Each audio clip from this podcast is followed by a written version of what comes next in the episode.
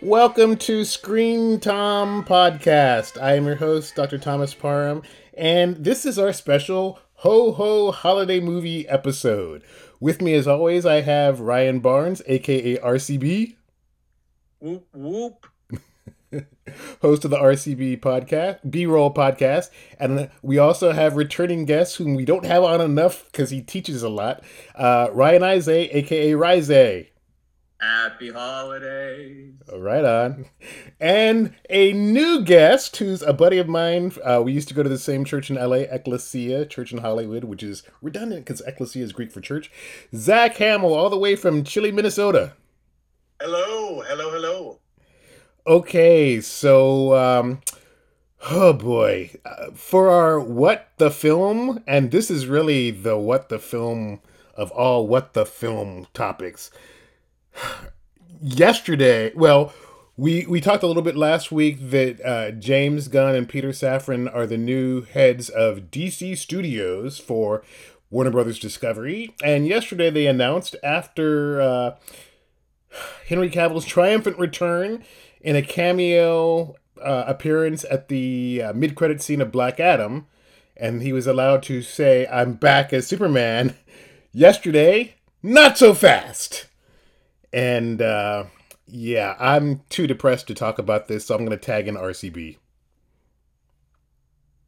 I mean, this was not this was not the scenario I thought was going to happen. I thought they were going to try and just start restructuring with the actors that worked from what existed of the DC extended universe, but if I'm going to be completely honest, I I I, if they're given the mandate that they want to create an interconnected universe with all of the DC characters, it's really kind of a giant mess to try and piece together all of the things that the DCEU has done so far because they none of them feel like they actually connect to each other all that much aside from the Zack Snyder driven projects and then the loose connections between other characters because like you have Shazam and Black Adam both with movies who are integral characters in each other's stories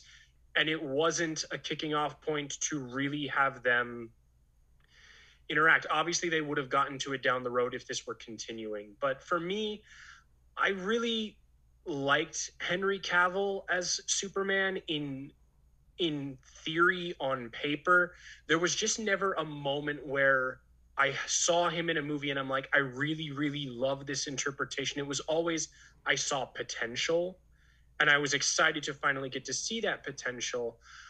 But i'm i'm pretty confident right now that for what they're trying to do to try and create a cohesive interconnected story which i think james gunn and peter safran are capable of doing it doesn't really make sense to keep everything that's been going because as um accepted by the fans as a lot of these portrayals are by a lot of the actors for it's DC has felt cursed for a while. Like for every Henry Cavill and Jason Momoa, you have an Ezra Miller and an Amber Heard. It, it, it, it just kind of feels like they would benefit from a hard reset with the intention of okay, we're going to build up our main six Justice League heroes. Then we will eventually get into the stuff that James Gunn built his superhero career on doing the oddball characters. So, like, yes, I'm I'm bummed that we don't get to see more of these actors because I thought they did really well, but for what they're trying to do, I understand, and I'm honestly more excited to see what James Gunn and Peter Safran have planned mm. than anything Marvel Studios has announced three years down the road after Ant Man 3. I just have no investment at this point. I'm burnt out. Yeah, I, you know, I wish I could share your enthusiasm. I don't. Um, when I read that Gunn's the Superman script Gunn is work, working on takes him back to his early days of the Daily Planet, yeah, nobody wants that. Seriously, nobody wants that. I don't need another quasi origin story. Everybody knows Superman's origin, and we've seen him at the Daily Planet. It's like, that's not what I mean. Yes, he's a reporter, but going back to the early years, I mean, that doesn't interest me. I'm sorry, that doesn't sound very cinematic. It's just, uh, I'm gonna tag in. I'm gonna tag in Zach before I tag in Rise because uh, it makes me very angry as I look at the Marvin the Martian Lego figure one of my students gave me because I did that in class one too many times. There's supposed to be an earth-shattering kaboom. Um, it's always the line I think of with Marvin the Martian. Um, Uh, that w- that was Black Adam's box office. oh man, I uh, I feel like I I don't have a dog in this fight. I will say that I I'm very curious because I do like the way that James Gunn tells stories. Um, so hopefully, I don't know. I it's it's interesting because I don't know. There's something kind of subversive to the way he tells stories that I don't know is necessarily what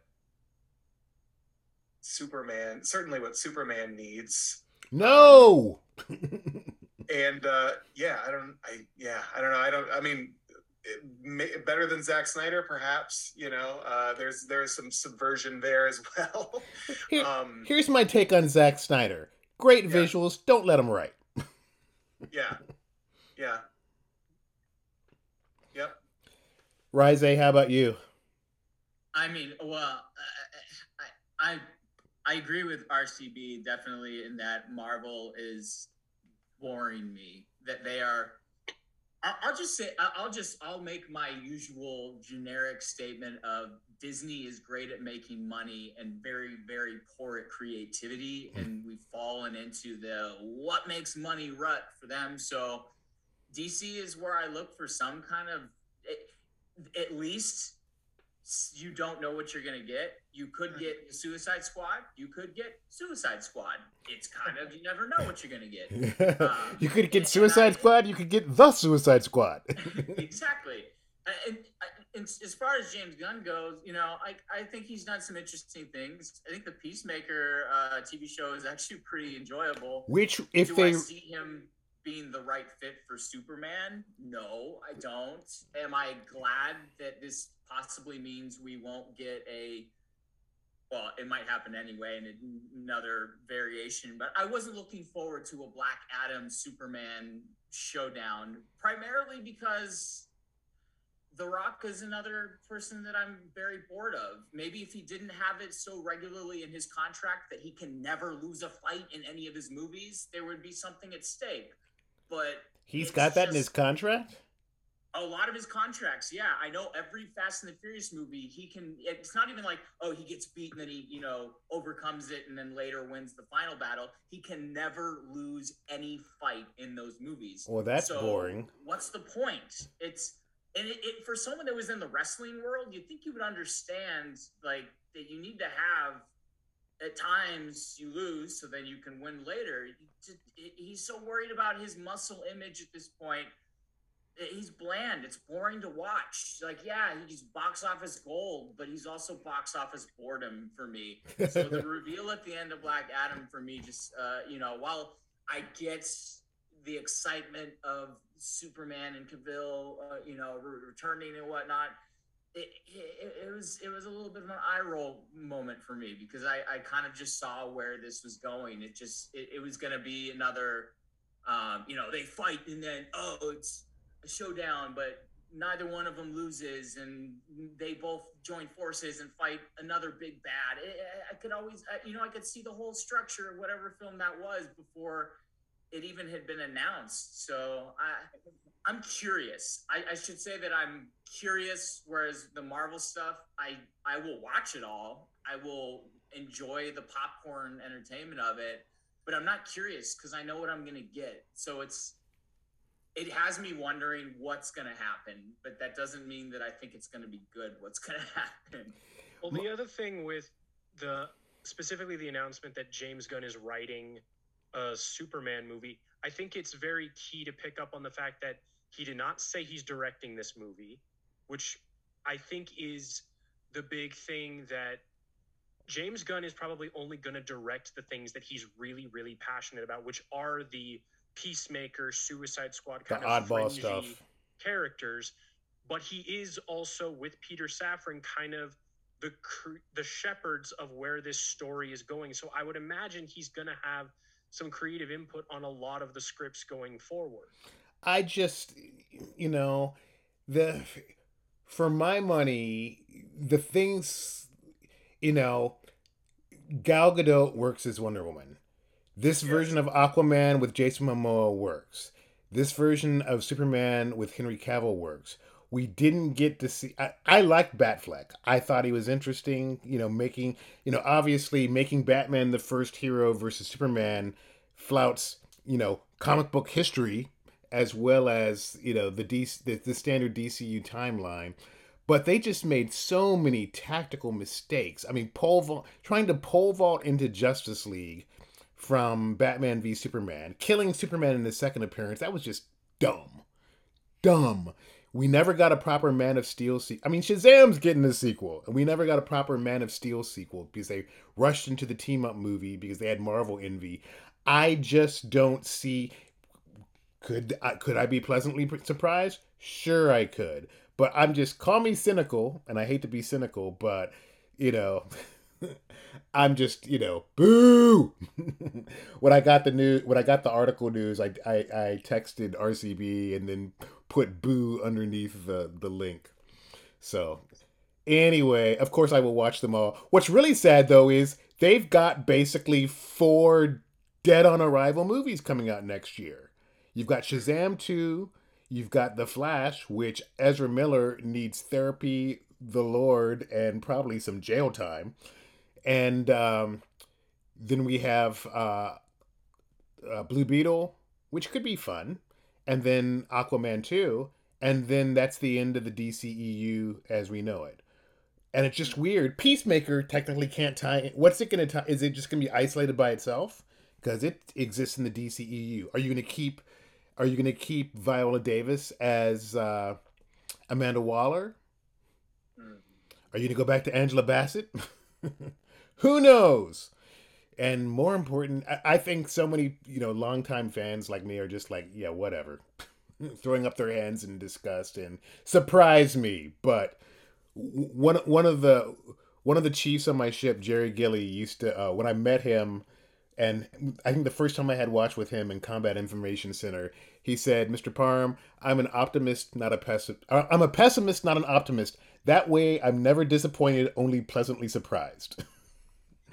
so that's the way I feel about this. And let's move on to the good stuff. Christmas movies. Woo! Um, Zach, you are a first timer, so we'll let you go first. Uh, ground rules. I think that probably It's a Wonderful Life and um, It's a Wonderful Life and A Christmas Story will probably be on most of our lists. So let's just acknowledge those corporately so we can get to some of the cool eclectic stuff. That fair enough? Yeah, that sounds good. Yeah, yeah. It's it's a Wonderful Life is totally like top of my list. So, um, and actually, a Christmas Story is. Uh, I don't really like a Christmas Story. Oh, wow. Too, I saw it too late in life, and I just it was sort of like I didn't grow up. You know what I mean? It's like one of those things. Like if you watch The Goonies too late, and you're just like, ah, I think I missed something. That's me. I watched Goonies too late. yeah. I yeah. also watched The Goonies too late. Yeah, I'm like, I guess I get, I get why people like this. I just don't. but that's, um, yeah. Well, I, uh, yeah, this is a great opportunity because uh, I, I pulled out a stack of Christmas movies from my uh, DVDs and Blu-rays, and I was even like kind of the oddball ones, and I was like, like, oh yeah, I guess technically Eyes Wide Shut is a Christmas movie. Um, uh, but uh, but it's yeah, also no, my, uh, terrible. do we de- do we determine Christmas movies by the fact that they're set during Christmas though? Because that's the age Well- old die hard debate, and and I think that that that is a debate that at some point needs to die. oh yeah, uh, yeah. It needs to die really hard. of Uh, the movie. Um, Yeah.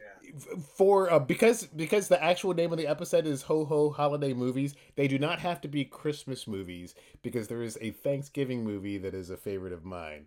Um, but there are some other. I mean, there are other holidays as well. But face it, you know, Ind- Independence Day is as much about Fourth of July as it was about a plot. yeah, yeah. Continue, Um, Zach. Yes. Uh, so um, yeah, here's my list. Um, I'm gonna I'm gonna start from the bottom. Uh, yeah, I guess. Well, these are in no particular order. I guess. Um, some mainstays. Uh, National Lampoon's Christmas Vacation um, is uh, is one that's becoming more and more popular uh, every year for our family. Well, not our whole family, not our children. Our children are too young. I Um, hope so. yeah. Um, let's see. I would throw Batman Returns in there. Um, speaking of Batman, um, which I know is sort of like it's set at Christmas time, but I already made the list, so too bad. Um, uh, and by the same token, uh, I would throw "Catch Me If You Can" in there because it's there's uh, many Christmas scenes in it. Like they, the Leonardo DiCaprio and Tom Hanks characters always seem to run into each other around Christmas time, and I get a Christmas feeling while watching that movie, and I would so I would lump that in. I was Uh, in that, so I'll let that one pass. That that one gets a pass. um, uh, also, uh, Home Alone. Home Alone. I love Home Alone. I I love it for all the reasons that it exists, uh, all the stories behind it. Um, the fact, uh, well, my favorite scene in the movie being the the scene in the chapel um, with the the old the old man in the neighborhood who everyone believes is a serial killer, but is actually a sweet guy. Um, and then, of course, leading up to the traps, all the all the shenanigans with the burglars. And I showed it to my eight year old uh, for the first time this year, and uh, just loved it. Loved it. Um, so that was very fun to kind of relive some of that magic. And then uh, for my last pick, um, I'm going to say Miracle on 34th Street, and not because the original, of course. the original, and not because I think it's a perfect movie, but I think it has some really perfect scenes. And uh, like in particular, the scene that always gets me is when there's the little uh, the little Dutch girl who comes and is is new, and and the fact that Santa speaks Dutch, and that they they have this nice sweet moment where they're singing this Dutch song together. It just it just melts me every time. Um, and then, uh, can I do a runner up? yes, absolutely. Okay, so uh, so this is this would be an interesting double feature. I'm a fan of the filmmaker Curtis Hanson, who's no longer with us. Oh, I Um, miss Curtis Hanson. Yeah, yeah. His uh, what an interesting career too. Um, Did you ever see? like- In, did you ever see In Her Shoes? yes, I loved In Her Shoes. Oh my gosh! Who who'd have thunk that the guy, the dude who co-wrote L.A. Confidential and directed it, Yeah, could make an amazing chick flick? I loved it. I It's a it- great- Yeah, it was it was better than it had any right to be. That Um, scene with um that scene with Shirley MacLaine and um Cameron Diaz playing cards. Wow. Yeah.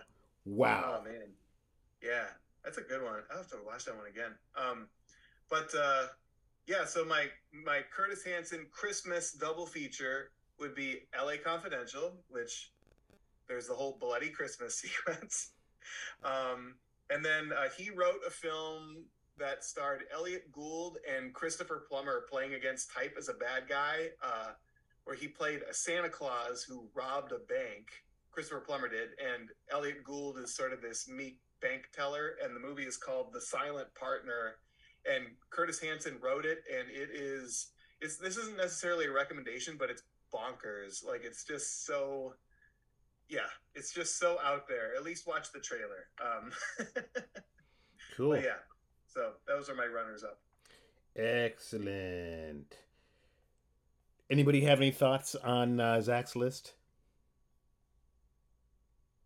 Those are, pers- those are some solid picks. I, you know, I, I, there's a few that I, I don't automatically think of as Christmas movies like Batman Returns, but eh, there are some great Christmas sequences in there. Like what's the, uh, um, like the beauty queen that's that gets kidnapped and, Yes. and killed. I can't remember what her name was in the movie. Like they have a title for her. Right. Um, in the like lighting of the tree where all the bats come out. So I mean, yeah. not not my first like instinct to think of that, but I have a few of those. That's kind of fun when you have those ones that you don't think of automatically, but You try and watch them in the middle of summer, you're like, wow, this is a holiday film. This is Yeah. a odd right now. Yeah. Yeah, yeah, that's a that's a that's a fun one. Well, I don't know, I don't know if it's a fun one. It's certainly a very dark one. Um, but but yeah, it kind of came out, you know, when I was when I was twelve, and so like I don't know, I associate it pretty strongly with with Christmas, and and actually snowed here today, and and there's like something about like the wet heavy snow that reminds me of the wet heavy snow and parts of that movie. Anyway, it's kind of a whole thing, but um, yeah, I rewatched it recently, and it. Uh, I'm like, well, my kids are never watching this, um, uh, but but I thought it was very fun that they did something completely different. Rise, your turn. Um, I guess I'll start with the obvious ones first, just Hmm. because, um, you know, why not? Uh, I, I love Elf. I think the first time I saw Elf, I was, you know, I thought this is this is a modern Christmas classic. It, it it's it's still one that I enjoy. It's got a nice amount of like silliness and heartwarming moments, and uh, Zooey Deschanel singing, and yeah, I enjoy that one. That one I don't get tired of, and um, it's another um i guess another obvious one or at least obvious to me is holiday inn. I love holiday inn. That's a great one. Um i if i can't say it's a wonderful life then i would say the shop around the corner another jimmy Mm. stewart holiday themed film uh, romance. Most people are probably more familiar with who's got mail which is not holiday themed but it's the same story. They just updated it with email. You've got mail. Uh, so And it's also um, was adapted into a Broadway musical, She Loves Me. oh, I didn't realize that. Oh yeah, Oh. it's uh, I, I saw the '90s revival, and then there was a more recent revival with Zach Levi in uh, as as uh, the male lead. Oh, very cool. That's Dude's fun. got an amazing voice, by the way. Hmm. And while I'm talking about romantic comedies, I'll you know I think Love Actually is an obvious one. I enjoy it. I would also add The Holiday to that. I like that one as well. I think it's a little more grounded than Love Actually. Um, I'm just a fan of, of of romance films in general, and then the holiday romance ones are, are, are good. So I'm, I'm going with the the lighthearted ones first. Now we're gonna get into the darker stuff. Oh, you oh you've done five, so you you got more. Oh yeah, I, I I'm sorry. I I didn't limit myself to five, so I'm breaking all rules. Um, I just. I, I, I'm writing these down, so if we uh, I, I I didn't. I guess I didn't see the five part, so I just wrote down a list. it's of- in the of- rundown, dude. I know. I'm sorry. I, I, I didn't realize I, I had to limit myself to five, so I would probably switch the order around um, because I'm They- not doing these in any general order. I, I always one. put stuff in alphabetical order because you know, in saying, "Oh, this one's better than that one." That makes sense. Well, there's a few that I haven't mentioned that I would I would cross a couple that I have mentioned off. I was just going from like obvious to lighthearted to now the darker ones. For me, the debate that I have more often than the Die Hard debate is whether or not Nightmare Before Christmas is a Christmas movie or a Halloween movie. I say it's It's Christmas both. movie. It's both, but I think it's primarily a Christmas movie because it's set during Christmas. Mhm. Halloween only takes up a very small portion. Is it a dark themed, uh, you know, a, a, horror themed Christmas movie? Sure, but it's a Christmas movie, in my opinion, first and foremost. Hmm. Um, so I won't. I won't say. I'll. I'll, I'll just. I'll leave just uh, the one, two more that I want to mention because I think they're another dark one, and then one that I think is just a sleeper that not many are people are aware of. And the dark one, the other one, which is especially fitting now that the Violent Night or a Violent Night, Violent Night. Sorry, no uh, preface to that. Just came out. So everyone's talking about it being like Home Alone or being like Die Hard. Which Are you gonna say Bad is. Santa? No, I'm not going to say Bad Santa because it is also like that. I'm going to actually say a, a, a, a, a more obscure one, a French horror movie called Dial Code Santa Claus. Dial actually Code Santa Claus.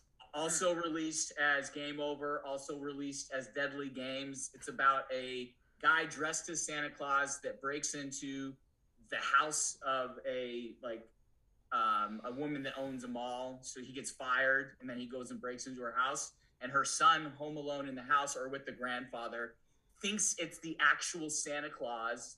And when he sees Santa Claus kill his dog, has to fight back against what he thinks is actually Santa Claus when it's just a psychopath dressed as Santa Claus.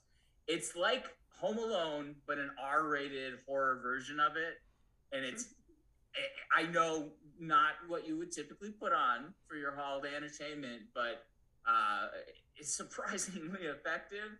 Um, not as maybe a, a feel good Christmas movie, but yeah, it fits in in the darker area of the holiday themed films. And the last one I have to mention, even if these last two are just you know uh, my honorable mentions, it, this would actually have been on the top five. Is Joyeux Noel? It's another French film.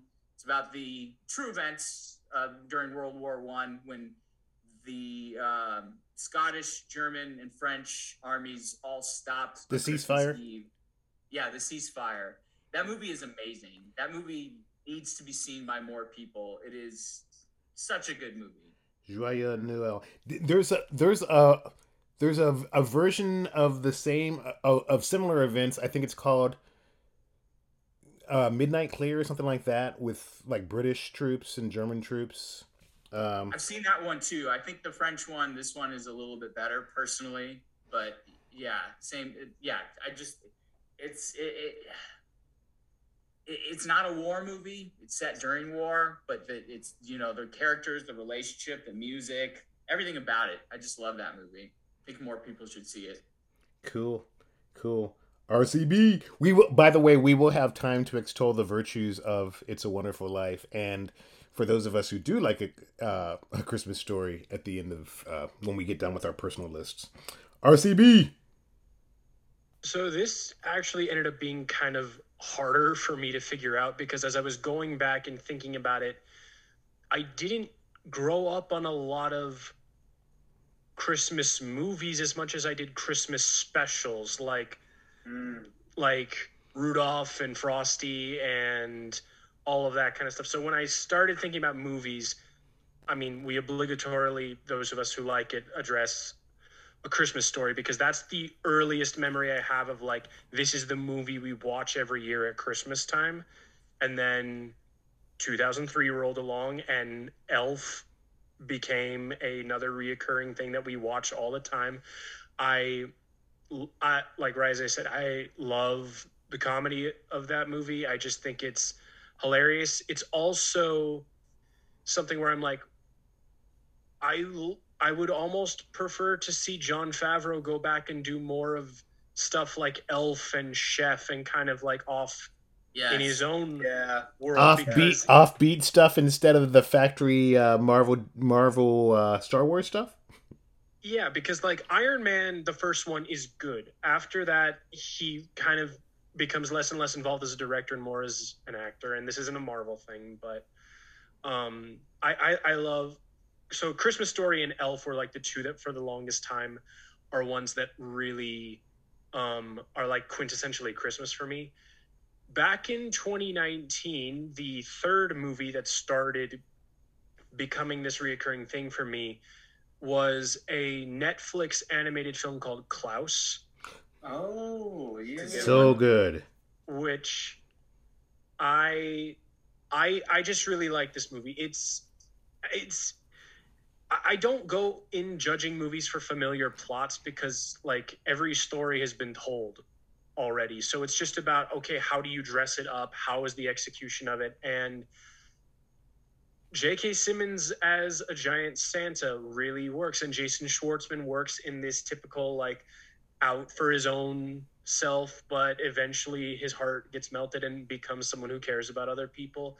I mm. just really, really loved that this was kind of on the tail end of uh, into the Spider Verse, starting to see more variation in animation again. Mm-hmm. Not everything looking like we're trying to be photorealistic or we're trying to copy Pixar. So, I I just really like the movie, and it's also just there aren't a whole lot of Netflix films that end up on like a list of things that I really love. So when one happens, I I I, I get excited about that.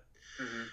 aside from those, um, it's gitchy and dated in a lot of ways, but I I really enjoy White Christmas. I grew up doing musical theater. I love the kind of feel of the performance elements of that. But the thing that really gets me, which I didn't this didn't happen when I first watched it, but the last several times I've watched it, the scene where the general comes out in his uniform and all of the men from his old company came to mm-hmm. support him and when he's just overwhelmed by that, I start crying because yeah. it's just so moving. So that that movie has a lot of things that I really like. And piggybacking off of Zach, I really love the original Miracle on 34th Street. The scene with the Dutch girl is um, really beautiful, but I also just loved like the novelty of the whole plot of hey, we're just going to tell people to go to another store and they're going to think we're treating them so well. They're gonna, just going to come back and spend more money with us. I'm like, this is silly, but also, why can't this work? But also, I know why this can't work. And it's, it's just a really life affirming movie on top of a heartwarming story. And I also love the scene where they're just bringing in the bags upon bags of envelopes and just dropping them in front of the judge yeah. So those would probably be the ones where I'm like, those are my favorites. I know that's only four without a Christmas story. I was gonna. So a Christmas story would be in there. A Christmas story would definitely be in there for me. If I had to leave that out and pick something else, there are things I remember like I remember being a kid going to see Robert Zemeckis's Polar Express. It does not hold up nearly as well now that I'm older, but I still remember they have being taken. The creepy kids have doll eyes. Ah! the thing that I remember is um, I I think that was one of the first movies I ever saw in IMAX. So the scenes that are shot like it's a roller coaster of them not being able to stop the train, those are still vividly in my head mm. um, and thinking that was cool because it felt like a ride in a movie theater.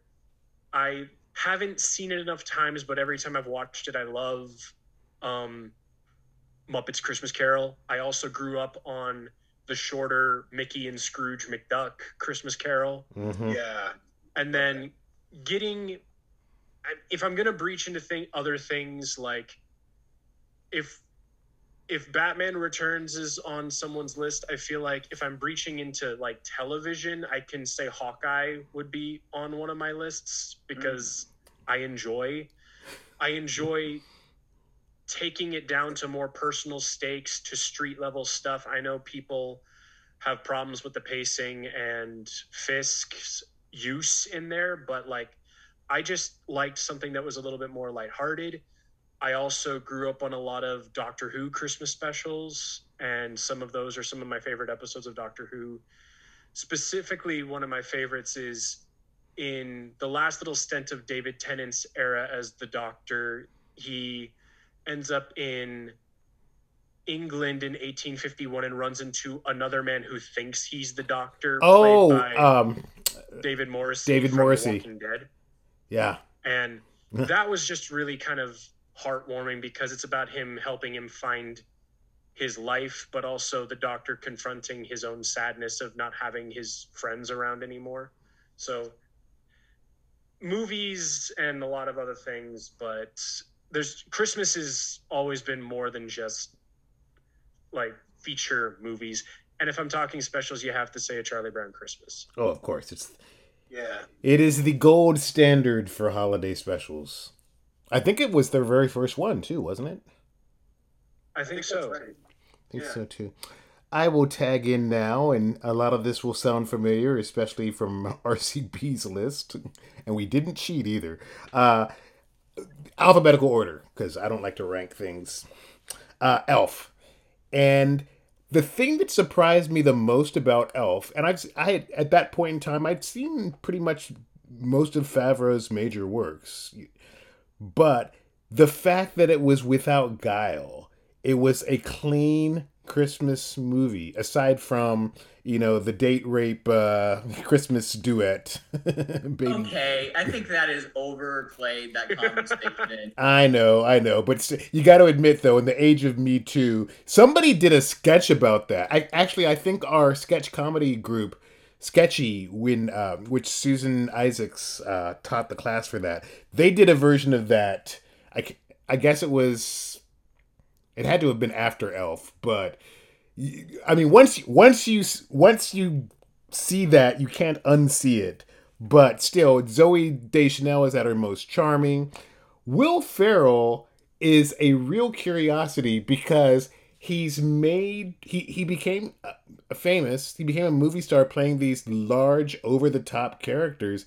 But what's funny is Terry Gross had him on NPR's Fresh Air, and he that's the persona he puts on. And sometimes he'll show up for a talk show in that persona. And when he when Terry Gross interviewed him, he showed up as the real Will Ferrell. And it's funny because he talked about his SNL audition, and people were thinking like, "Well, that guy's not funny." And then you know when he gets in character, he's hysterical. But and that was a great that was a great uh, film for the late James Caan too, because it was such an. If you would say, "I'm gonna put J- I'm gonna put Will Ferrell and James Caan in the movie as father and son," and the son thinks he's thinks he's an elf, and James Caan has no idea what to do with. I mean, his deadpan series. I mean, I don't think he ever won an Oscar, but he should have because mm-hmm. the man was great. And yeah. I keep thinking one of my students should do shoot a spec commercial. If Sonny Corleone had Fast Pass, this movie would have turned out a whole lot different.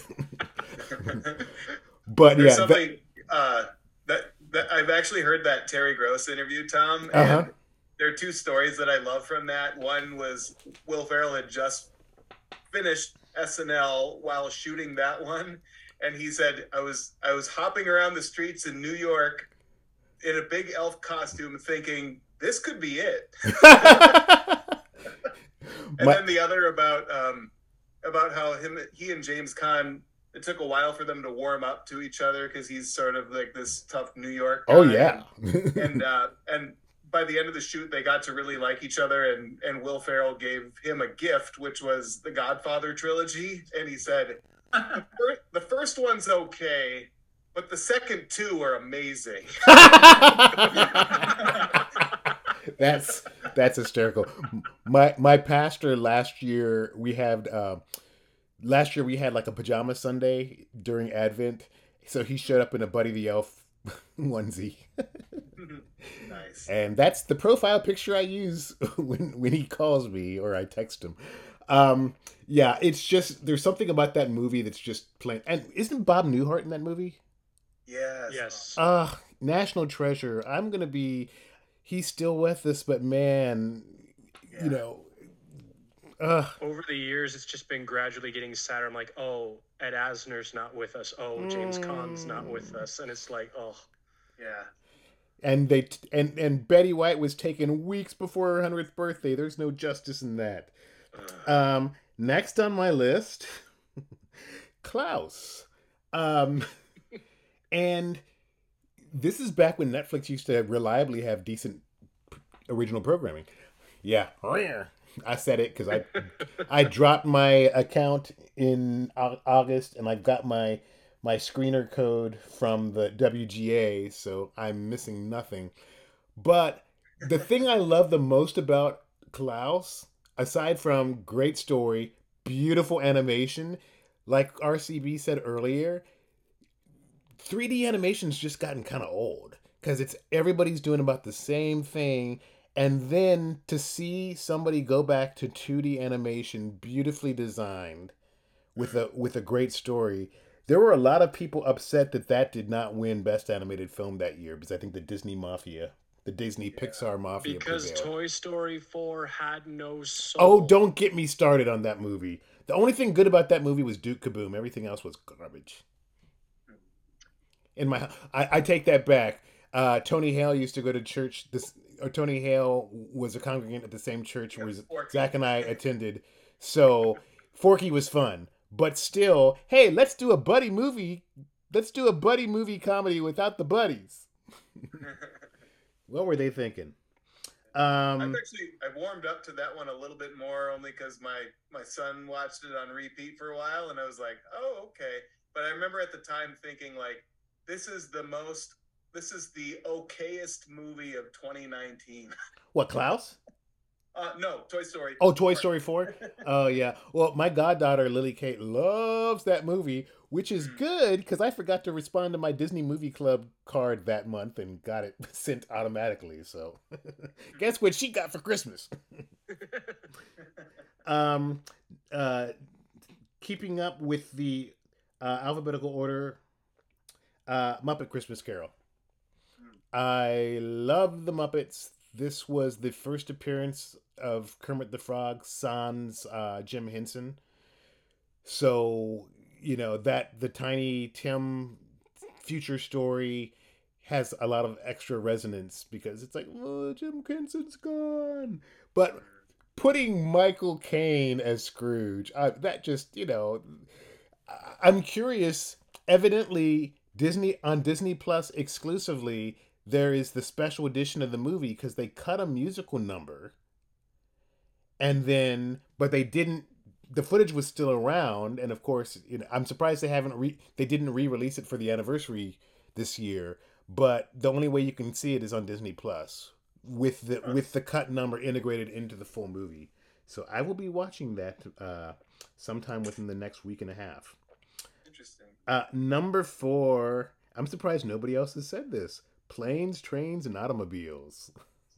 Uh, well, I think I think we probably would have if we knew it wasn't just Christmas. I said holiday movies. I know.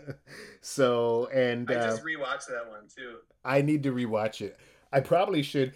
I still have the, the my Blu-ray is still factory sealed, so I, I'm I'm thinking about just buying the 4K Blu-ray, and then somebody can get a nice Christmas gift. But just my favorite use of the F word ever: Edie McClurg and Steve Martin at the rental car counter. Oh my gosh! One scene. One scene, which pretty much guaranteed it got an R rating because I lost how many Yeah. count of how many times Steve Martin drops the F bomb. But Edie McClurg's response is just so apropos. And of uh-huh. course, the other great, my other two favorite scenes in the movie are when you're going the wrong way. How do you know? Which, how does he know which way we're going? then, because John Candy's driving on the wrong side of the road, and then Steve Martin looks at him has a vision of him as the devil. and then, of course, the pillows scene, and that's all I'll say. If you've seen it, if you know, you know. um, and then number five, Shazam, which is set at Christmas. It didn't open till like Marchish, but it's a fun Christmas movie, and uh, just I wish they hadn't gone so dark with the uh, with the seven deadly sins or whatever they called them in the movie because they got a little dark for them but otherwise it was a great fun romp and that last you know the big surprise at the winter carnival when we we meet the shazamily for the first time and the entire shazamily which is uh, from appropriated from the Geoff Johns run of the of the shazam reboot. I have a couple of honorable mentions. Uh, first jingle all the way which uh, just the pitch for that movie and i think originally the the elusive toy was going to be a power rangers toy but they couldn't for you know trademark whatever. So they just invent turbo tom but just you know arnold versus sinbad it's just a lot of fun and a reminder for everybody to get their christmas shopping done early Mhm. and then the other one is another another Netflix movie back when they used to have great originals consistently. Christmas Chronicles. I don't think I've seen the sequel yet, Oh yeah. but Christmas Chronicles, aka Hot Santa. Um, I grew up. RCB and I talked about this the other night. I grew up watching Kurt Russell Disney movies, and so he was always, you know, one of my childhood, you know, heroes in movies. It's kind of ironic that here here he is, still, you know, he's done some, you know, a handful of Disney uh, movies as an adult, but um, it was such a great movie. It was just a fun, fun family movie, great production values, and what I thought was the the the uh, the, the cherry on top was the fact that Goldie Hawn made.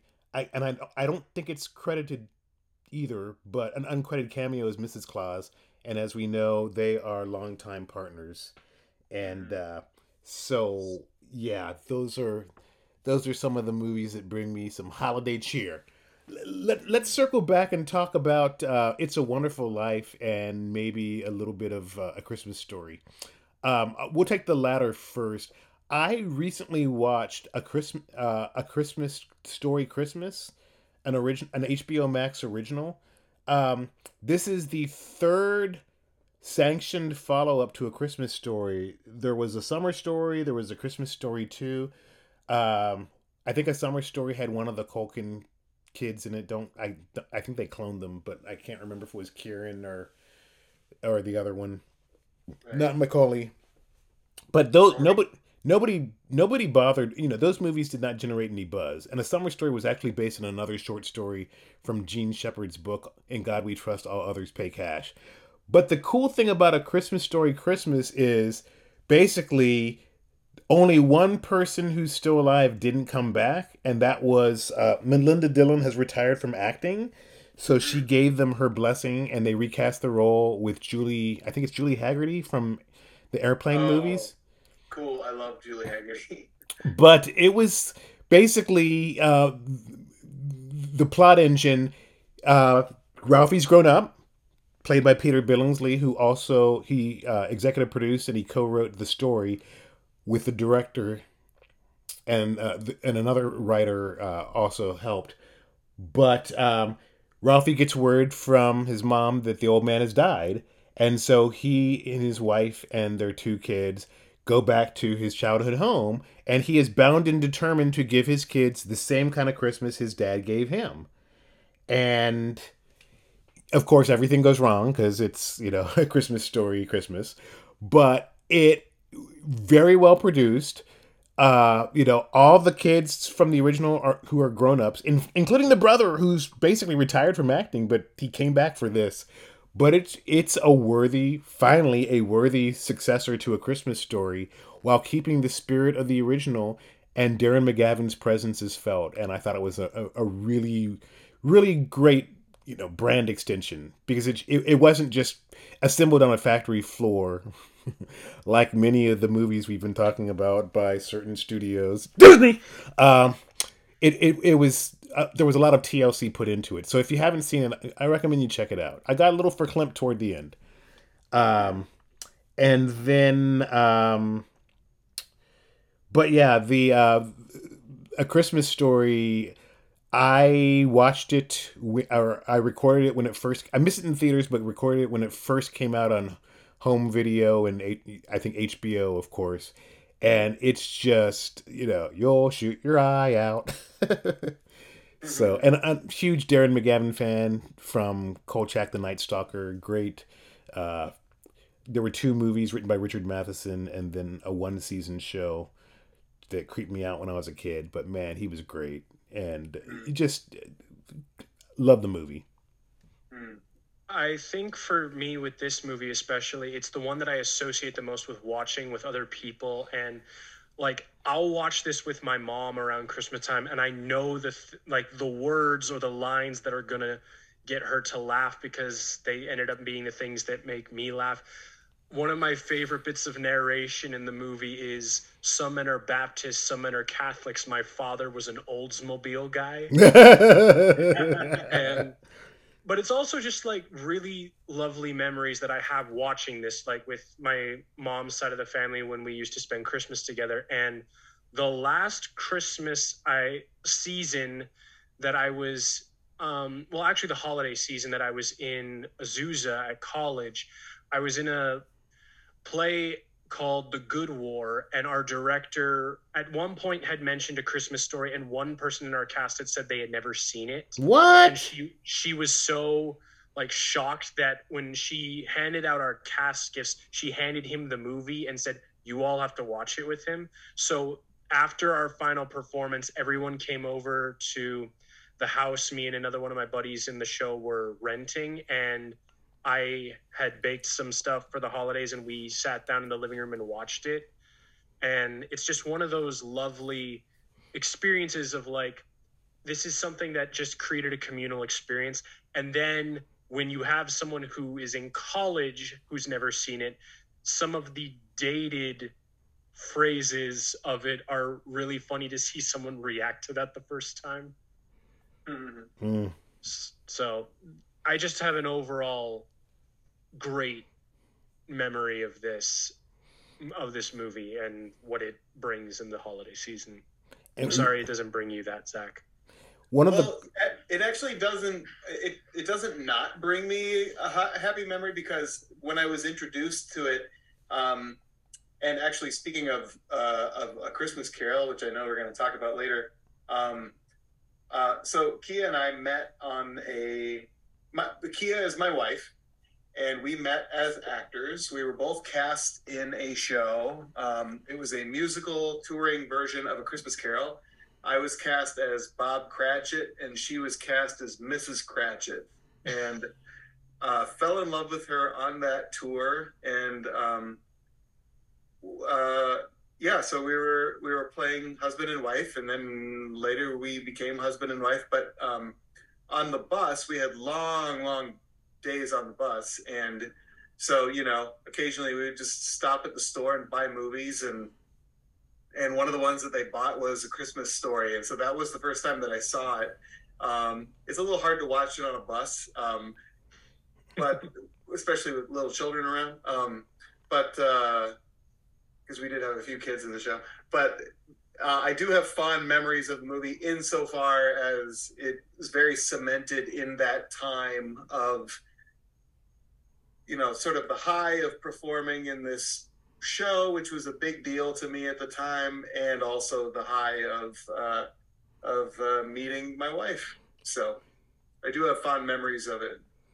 how about you, Rise? I mean, I loved it as a kid. I saw it early on and I loved it as a kid. And I'm not going to say I don't enjoy it still.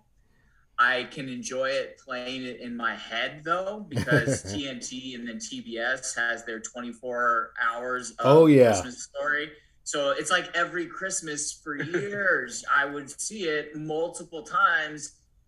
And I, I, I still like it, but I guess I'm just I'm plagued with too good of a memory, and the problem is now that it's like it's it's it's overkill. I I I don't feel the desire to put it on because even if it's been a year since I've seen it, I feel like I have it ingrained in my mind. So it's never going to be my go-to choice.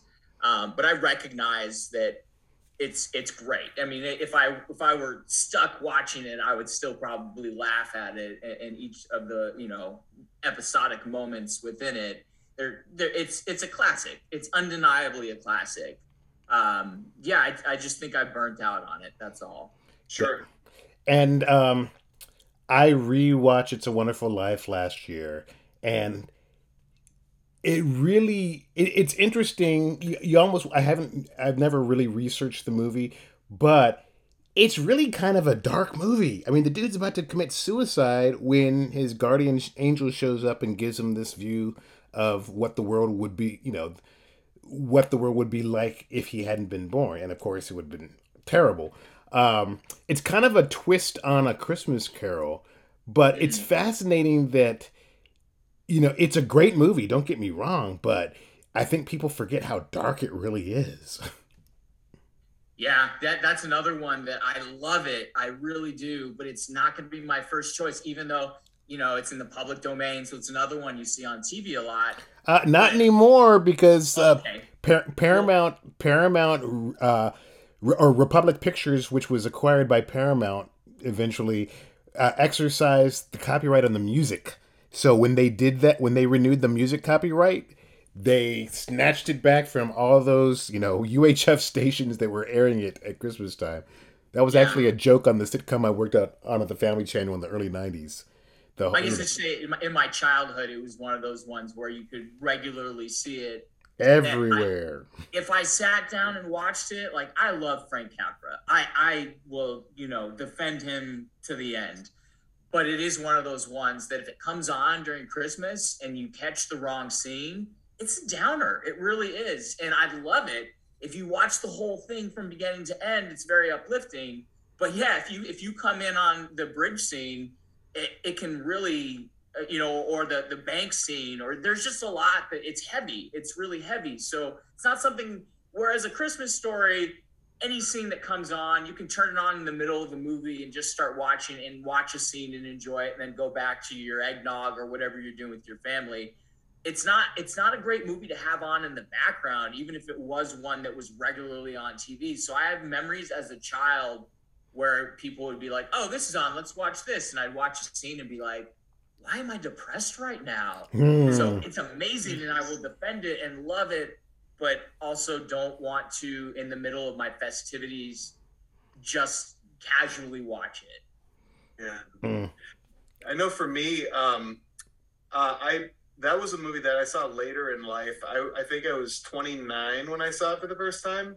Um, Key and I had just moved to Los Angeles. Um, we're we're back in Minnesota now, um, but uh, yeah, we watched it then, and um, I had no idea.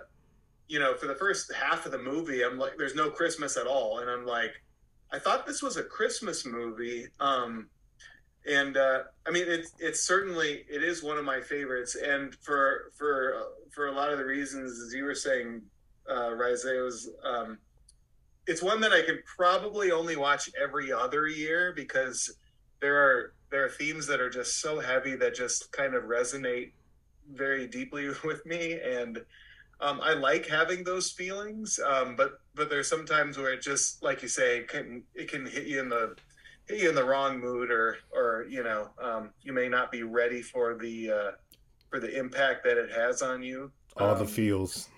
yeah. Um, but also I was I was thinking too just the fact that it was um, you know, it was a box office failure in its time and it was actually the public domain TV viewings that rescued it from complete obscurity.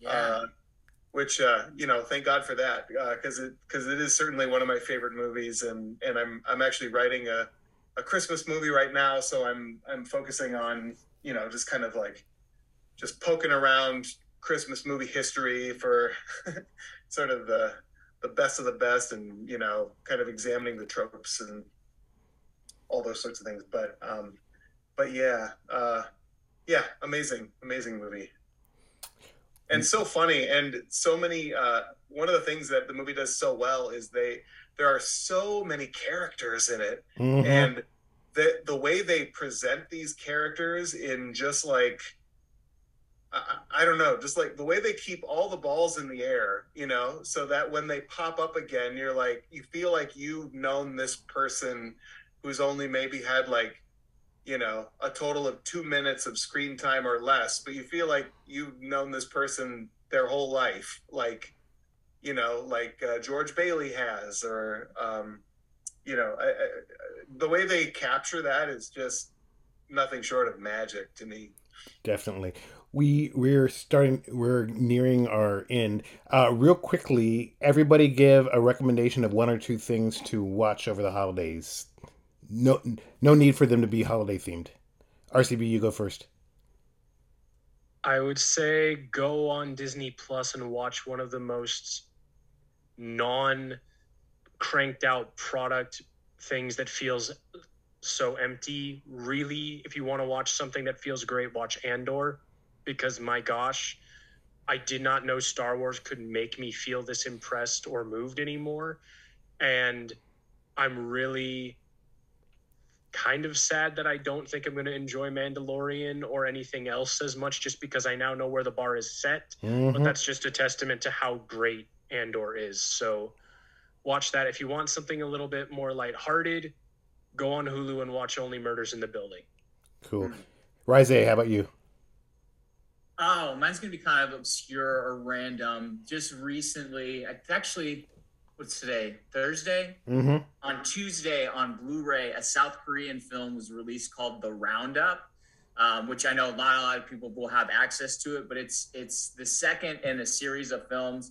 It's kind of South Korea's Lethal Weapons, if you will, action comedy. The first one's actually based on some real events. It's called The Outlaws, and that one's available for free on Tubi. And if you like that one, seek out The Roundup, which is a sequel, and they have two more in the works in 2023 and 2024. There's two more sequels that are coming out.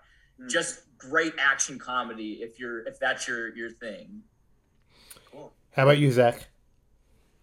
Um. Well, uh, one thing I'd recommend in theaters is uh, Steven Spielberg's new movie, The Fabelmans. I I loved it more than I possibly thought I could. Oh, um, oh Tom, settle down, Tom. I'm gonna, I'm, I'm gonna let I'm gonna let my guests talk. we'll have plenty of time. We can discuss my thoughts on that film when we talk about our Oscar stuff. Okay, sounds good. Um, and right now, I'm working my way down the uh, the recently released Sight and Sound poll. So, um, uh, I realized I'd only seen like 33 of the 100 films. So I just kind of started at the top and I'm working my way down. Um, I did watch Jeanne Dielman, all three hours and 20 minutes of it. And um, I uh, I thought it was worth it. I, it's not one that I, I could certainly recommend to everybody. Um, but uh, but I thought it was I thought it was worth it uh, when I when we got to the the final moments of it. Um, and then uh, I recently watched Tokyo Story on the Criterion Channel by Ozu, which I really loved. Um, it's based on, kind of inspired by one of my favorite films called Make Way for Tomorrow from 1937, a Leo McCarey film. Um, and then another thing I randomly stumbled on that I missed when it came out was uh, it's on Hulu right now. It's a it's a movie called The Killing of Two Lovers, and mm it's about uh, this estranged couple um, who have four children and they're trying to figure out what their future is going to be like and it looks as though the uh, the wife is uh, dating someone and it is it is way better than I thought it would be based on the trailer and based on the sort of genre I was expecting. It had some really excellent performances and um, some really surprising twists that moved me in really surprising ways. So I would recommend that one. It's a very very small movie, but it's on Hulu right now. The Killing of Two Lovers. I have two recommendations. Uh, both of them are a little. Yep. I have two recommendations. Uh, neither neither one is particularly light. Uh, I just finished binging Kindred on FX on Hulu, and it's based on the Octavia Butler novel.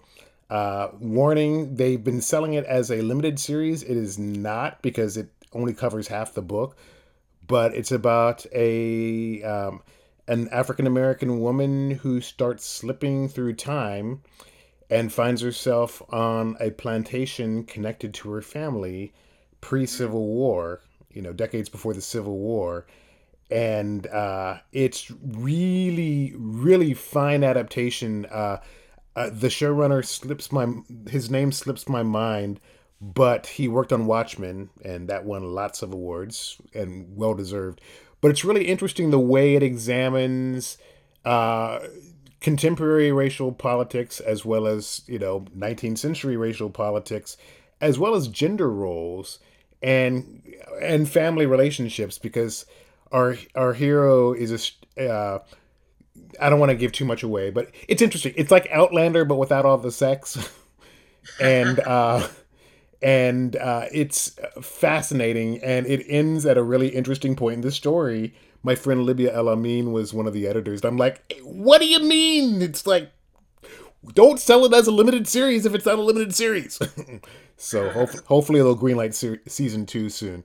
And the other thing is 1899 on uh, Netflix, which is from the creators of Dark, which if you haven't seen, you need to because it's amazing. Watch it subtitled in German. Uh, 1899 has lots of subtitles because international cast, and there's probably like four to five languages, including English. But it's mm. basically about uh, a passenger liner that sets sail for the Americas from Europe in the year 1899, and they encounter a sister ship which uh, they've lost all contact with, and that's when stuff gets weird. And it's a brain teaser, but it's very cool and also not a not a limited series. So, but yeah, it's cool and also very bingeable. Well, guys, Branden Jacob, sorry, Branden Jacobs Jenkins uh, is Branden Jacobs Jenkins. I think is the showrunner you were trying to. Oh, thank you, thank you. He's uh, he's a, a playwright and also faculty member at NYU. So, but yeah, he's got the goods because he, I mean, every, it's so rare that I see something that I like every aspect of it the creative, you know, the writing, the acting, the production, and just uh, well done and not triggering. You know, there there there is an event that's kind of triggering in in the season finale, but some of the things recently that have dealt with similar topics, it's like don't I don't want to see that. Come on, gee whiz, can we stop making movies about that? But this is really interesting because uh, you know, great uh, Octavia Butler is kind of an unsung hero, African American female sci-fi writer who's no longer with us, but it's good to see her works being brought to the screen. Okay, guys. Well, thanks for uh, thanks for participating on today's show, and everybody have a Merry Christmas or Happy Hanukkah, Joyeux Joyeux Noel. Hope my French teacher from high school doesn't hear me mispronounce that. And we will catch up with you in the new year.